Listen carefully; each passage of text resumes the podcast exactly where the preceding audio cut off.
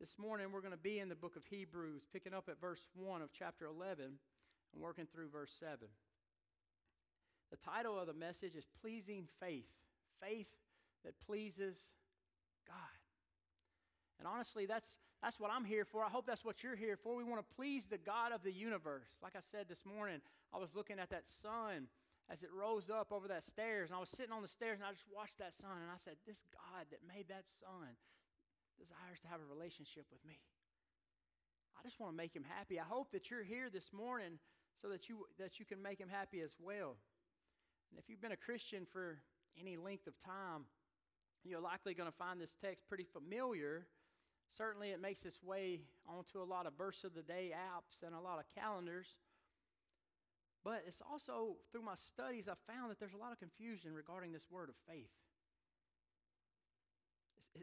There's a whole bunch of opinions on this word of faith, and today what I want to do is I want to define it through Scripture. I want to provide examples of pleasing faith, and then I want to tell you how you can get that faith. Because I hope you're here this morning because you want to please God, and I want to tell you how to do that. Before we get into this text, I'll give a little precursor. This was written by an unknown author, and the book was written to people who were finding it hard to adapt to their new life with Jesus. They were Jews who had transitioned to the new way of following the Messiah, the new covenant church, and they were finding it hard to adapt to their new lives.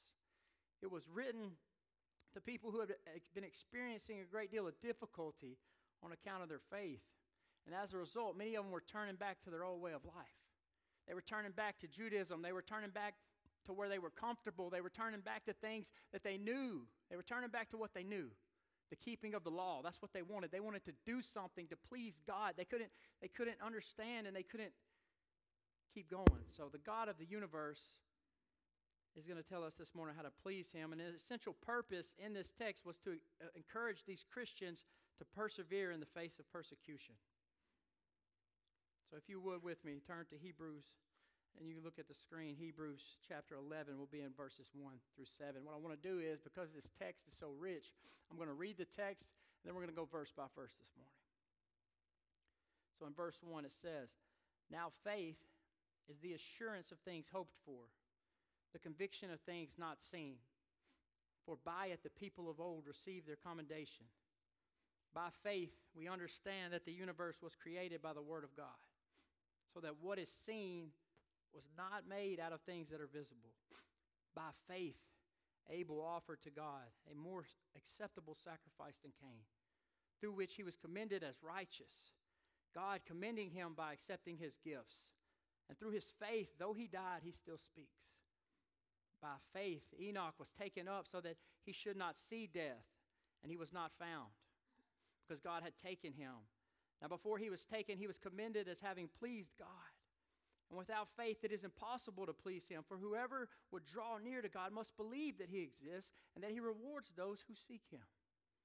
By faith, Noah, being warned by God concerning events as yet unseen, in reverent fear constructed an ark for the saving of his household. By this, he condemned the world and became an heir of righteousness that comes by faith." When you read that text, it is rich. It is deep. And as we try to make sense of it, because it is so rich, we need to break it down. So the first thing I want to draw your attention to this morning is this definition of faith that's provided by the author in verses 1 and 2. There are essentially two key phrases in that first two verses. Faith is the assurance of things hoped for, as he provides this definition, the assurance of things hoped for and the conviction of things not seen. That faith is essentially being assured and convinced of things promised but not yet fully received. In other words, in simple terms, faith is action based on what cannot be seen. Faith is action based on things that cannot be seen. Webster's dictionary describes faith in this way: an unquestioning belief that does not require proof or evidence. And though that could be the case. We do have evidence. Our faith isn't based on nothing. We have faith that is based on evidence. We have the 66 books. We have 40 authors written in multiple languages, over 1,600 years, prophecy, moral and spiritual truth. Our faith is founded on these things. We have the resurrection of Jesus, confidence in his words, the evidence of God's truth in our lives. But the text starts with this definition of faith. And then God knows we're going to need some examples. And it also says in verse 3, it tells us it's through this faith that we understand that all things were created by something invisible. All the things that are visible were created by the invisible. It's by faith that we understand that. And that's what I'm telling you this morning. Faith is action based on the unseen. So then you say, wow, that's deep, Pastor. But the Bible keeps going further. And not only that, it gives us examples. Who likes examples? So what we're going to see in this text is after he defines faith, he shows us some patriarchs who showed and exhibited great faith. So let's look at that in verse 4. It says, by faith, Abel offered God a better sacrifice than Cain did. By faith, he was commended as a righteous man when God spoke well of his offerings. And by faith, he still speaks even though he is dead. So we don't know many details of Abel's faith, but what we do know is his faith caused him to worship. It was a worshiping faith. Faith moved Abel to offer what he gave, and what he gave revealed his heart and what he believed about God. Abel's gift was one that could only be explained by belief beyond what he could see. His faith led him to worship. If you'll remember in Genesis 4:4, it says that Abel picked the best of his flock to sacrifice to God. And Abel brought of the firstlings of his flock and of their fat portions, and the Lord had regard for Abel and his offering. Pleasing faith to the Lord is always going to start with worship. He saw who God was, and he went and he got the best that he had. He took the best offering and he gave it to God because he knew who God was. He said, this God of the universe, who I haven't seen, who I know is there, who I love more than anything, I'm going to take the best that I got and I'm going to lay it at your altar. True pleasing faith is always going to start with worship. So we see that in Abel as he took a better sacrifice than Cain did. Cain took, it was a vegetable sacrifice, some type of plants. And I'm sure that God really didn't care that this was a big fat portion of animal meat sitting there versus some plants. It was the heart that he cared for. It was the heart that he saw. The reason that he did it is because that was the best that he had. It was the heart that pleased God. So we see that example of Abel's faith that led him to worship. And then we see in verse 5, we see Enoch, another example. It says in verse 5, if you'll look with me, it says, by faith, Enoch was taken from this life so that he did not experience death. He could not be found because God had taken him away. For before he was taken, he was commended as one who pleased God. His walk pleased God. In Genesis, it says after he became the father of Methuselah, Enoch walked with God for 300 years. Enoch's faith led him to walk in a way that pleased God, so he never had to taste death. His walk was changed by his relationship and his faith with God. The action of his faith changed how he walked. He walked in a way that was pleasing to the Lord. He never had to die. He got to taken up because his faith pleased God. His walk pleased God. Pleasing faith starts with worship, and then it starts with walking in his principles. Walking in the things that he's called you to do. And then in verse 6 it tells us, this is pretty important because if we want to please God, it tells us without faith it's impossible to please him. You can give all your money, all your time, everything that you have, but if you don't come to him by faith, it's impossible to please God. Because anyone who comes to him must believe he exists and that he rewards those who earnestly seek him. You can't please God without faith. Faith connects you to God. It's your admission that you're dependent upon him, that your hope is in him. It pleases him because it's in him you're trusting. It's not your deeds that please God. It's your faith. And then we see another example as we see Noah. It said faith made Noah work for God. In verse 7, by faith Noah, being warned of God concerning events as yet unseen, in reverent fear constructed an ark for the saving of his household. By this he condemned the world and became an heir of the righteousness that comes by faith. In Noah, his faith manifested itself in real works. Every time he swung that axe and knocked a tree down, it said faith. Every time he picked the wood up and he built that ark, it said faith. 100 years this man just continued with his faith. He feared the Lord, and it led him to persevere. I'm sure everyone around him was telling him, why are you building this ark? What is rain? He built his whole life on the principle of what God told him. Every swing of the axe said faith. Every time a tree fell, it said faith. Noah spent 100 years as though he was telling the truth, as though God was telling the truth about future rain. He persevered. He didn't stop. He had persevering faith. And that's what true pleasing faith is this morning. And all of these people mentioned in this text, it moved them to action. I want to ask you this morning, is your faith moving you to action? We see in verse 6 that without it, it's impossible to please God. And we want to have that type of faith that pleases our Creator. So I want to ask you, is your faith leading you to worship? Are you giving the best that you have to God this morning? What areas of your life are you not fully committed to this?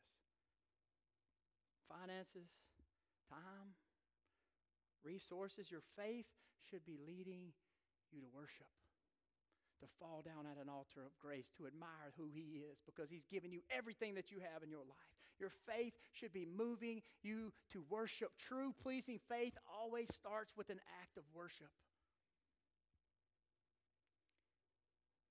Is your faith affecting your walk with God? Is your walk pleasing to God this morning? How does it look like on a daily basis? How does it look like with your walk with God? Is it pleasing to Him? Does He approve of the places that you're going, of the things that you're looking at, the things that you're taking part in, the people you're surrounding yourself with Him? Is God pleased with how you're walking this morning? Are you having conversations with Him? Are you spending much time with Him? The way you dress, what you talk, what you look like, how you conduct your business, is it pleasing to God this morning? Like Enoch, it should affect the way that you walk with God. Or maybe it's like Noah. Maybe your faith isn't moving you to work for God yet. Maybe you need encouragement this morning from Noah. 100 years clinging to these words as it's going to rain, and he kept building that ark. As you keep banging the hammer to the nail, doing what God's called you to do this morning, are you thinking about going back to your old life? Are you letting the people around you influence how your walk with God is? That's what this was written to. It was people that were trying to go back to the comfort of their old life. You need to have persevering faith. You need to fear God and keep His commandments. Have persevering faith. Don't go back to that old life. Your faith's got to keep you strong. It's got to be like Noah. I'm sure they were making fun of him when he was building that ark. I'm sure everybody was looking at him, but he took God's words and he did what God told him to do. Maybe you're sitting here this morning and you're looking at me and you say, wow, that's good, Pastor. Good definition of faith. Great examples. And I know in my heart that my life isn't leading me there. I'm not worshiping like I should. I never fell down at an altar of grace. My life and my walk isn't pleasing to God. I know that He sees what I'm doing and it ain't good. I know that every time something gets hard, I'm wondering, where you at, God? Why you didn't do it this way, God? Every time I'm surrounding myself with people who are going to agree with me, and every time it gets hard, I'm wanting to give up. There's no way that I could build an ark for 100 years. I would have quit after 5. It would do me no good to give you a definition of faith. It would do me no good to give you examples of faith. And you're asking yourself this question, and this is the most important question of the message today. Don't miss this. How do I get this faith? How do I get that type of faith that's going to move me like this, that's going to lead me to worship, that's going to change my walk with God? How do I understand? How do I figure this out? How do I do what pleases the God of the universe? That's my purpose. That's what's going to bring me peace. That's what's going to solve my problems. That's what's going to lead me to the promised land. So how do I get this type of faith? Romans 10:17 puts it this way. It says, so faith comes from hearing, and hearing through the word of Christ. Don't miss this. Each of these patriarchs mentioned in this chapter had faith that resulted in action. But the point is that faith is initiated when God speaks. No one can get faith in a vacuum. Faith is a response to hearing from God. It's a response to hearing from God. You need to make sure that you're in a place to hear from Him this morning. Jesus further emphasizes this later in John 16:13. He says, when the Spirit of truth comes, He will guide you into all truth. For He will not speak on His own authority, but whatever He hears, He will speak, and He will declare to you the things that are to come. So faith, this faith that's going to change your life, comes through the hearing of God, through His Word, guided by the Spirit. That's the means that He chose to increase your faith. It's pastors, it's the Bible, it's these times where He speaks. And you need to position yourself in a way that's going to allow you to listen. And that is your response.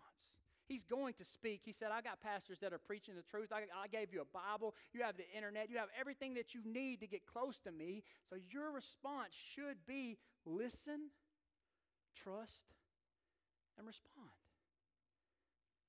That's how you increase your faith. You need to listen to what God has told you to do. You need to trust that it's coming from the God of the universe. Trust that it's coming from Jesus. Trust that He wants to have a relationship with you. God said, I'm going to pour my Spirit out to help you trust me, to help you understand what I want from you. You can't get ahead of yourself. Some of you are skipping to the end and you're trying to respond, but you ain't never listened to the gospel. You ain't never received the Holy Spirit and you're trying to skip to the end. It has to be in that order. You have to listen, trust, and respond. When the Spirit of truth comes, listen to that text again. When the Spirit of truth comes, He's going to guide you into all truth, for He's not going to speak on His own authority, but whatever He hears, He will speak, and He will declare to you the things that are to come. Listen to me. You need to get in a life group. You need to surround yourself with as many godly people as you can. You need to be in church every time that door is open. You need to dust that Bible off and start listening to God. You want to have faith to move mountains. You want to have faith that's going to lead you to worship. You want to have pleasing faith. You want to make the God of the universe smile. That's what He said do. Listen, trust, and respond. And some of us are all on that walk. You're somewhere. Some of you are listening for the first time. And as the worship team comes up, I'm going to ask you to evaluate your actions. Evaluate your actions. Evaluate your faith. Have you responded to what you've heard? What are you waiting on this morning? I'm telling you, you need to be in church as much as you can. You need to open up your Bible as much as you can. You need to get in a life group. You need to put yourself in a position to listen to God. When you begin to listen, this is big. Listen to this. When you begin to listen and you begin to hear the Spirit, which is going to allow you to trust Him, then that trust is going to turn into a relationship, and that relationship should change your life. It's going to grow your faith, and it's going to change your life. Your faith should be the driving force that changes everything else in your life. If you want to please the God of the universe, if you want to make Him happy, I promise you there's peace in that. You're not going to find it in this world. You're not going to find it in money. You're not going to find it in your education. You're not going to find it even in your family.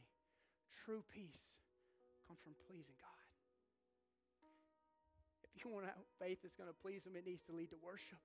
You need to fall at an altar of grace. You need to tell Him that you know who He is, and you respect that, and because of that, you're going to trust Him.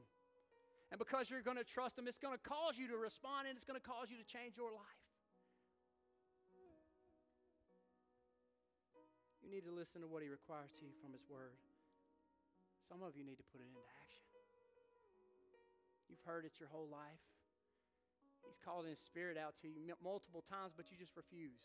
You won't respond in the way that He's calling you to respond, and you're never going to be the person that God's called you to be until you come down and you fall at an altar of grace and worship. Say, God, I love you. I don't have it. I don't know, Lord. I can't move that way. I don't understand how to get this faith. I've never felt that before. My walk has never been where it needs to be with you. It's been kind of there, but I've never went 100% with you, God. He wants you to fall this morning. He wants you to listen to him. He wants you to trust him, and he wants you to respond. The only way to please God is through faith. Won't you respond this morning? What's God want from you? He wants you to worship him. He wants you to walk with him. And he wants you to respond by giving him your life and worshiping him forever through faith. Let us pray. Lord, I'm in awe of you and who you are. Lord, we worship you this morning. All we want to do is bring glory to your name. We want to make your son Jesus known. That's the mission of this church, God. Whoever needs to respond, I can feel it, Lord. Somebody needs to respond to you today. Dear God, I pray that today would be their day to respond to you and fall at an altar of grace and worship because of who you are. Lord, bless the people under the sound of my voice, God. We love you. We praise your name. Thank you for everything, Lord, that you've done for us. In Jesus' name, amen.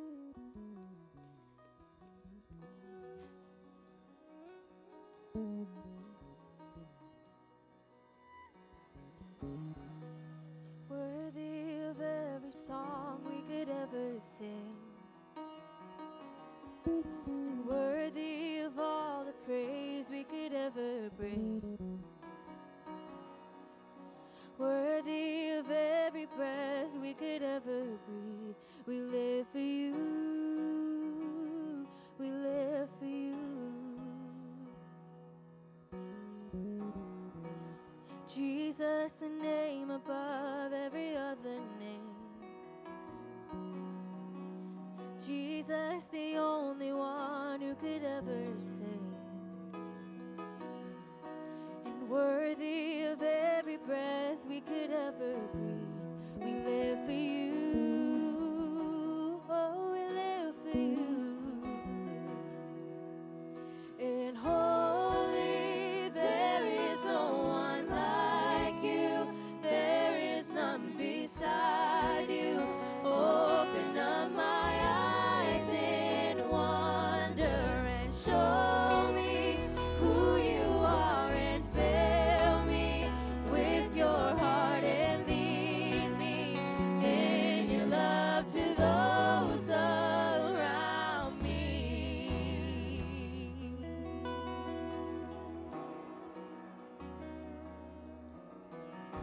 And worthy of every song we could ever sing,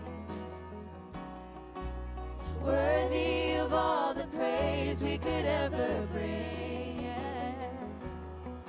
And worthy of every breath we could ever breathe. We live for you,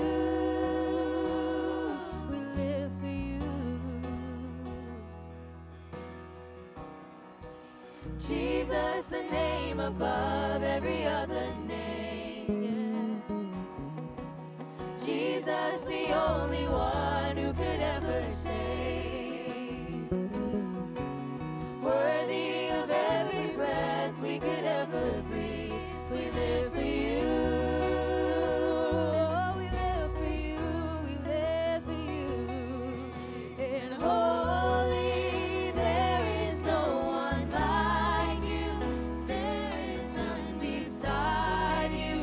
Open up my eyes and walk.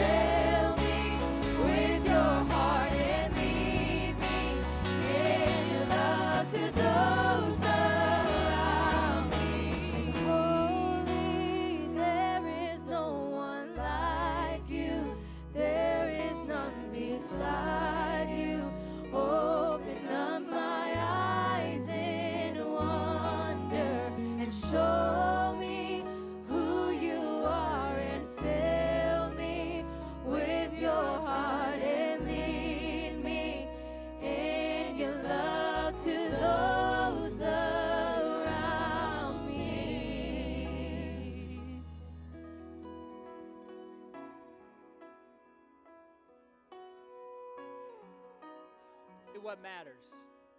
You've heard the sermon, you heard the worship, but what happens now is really what matters. How will you respond to what you've heard?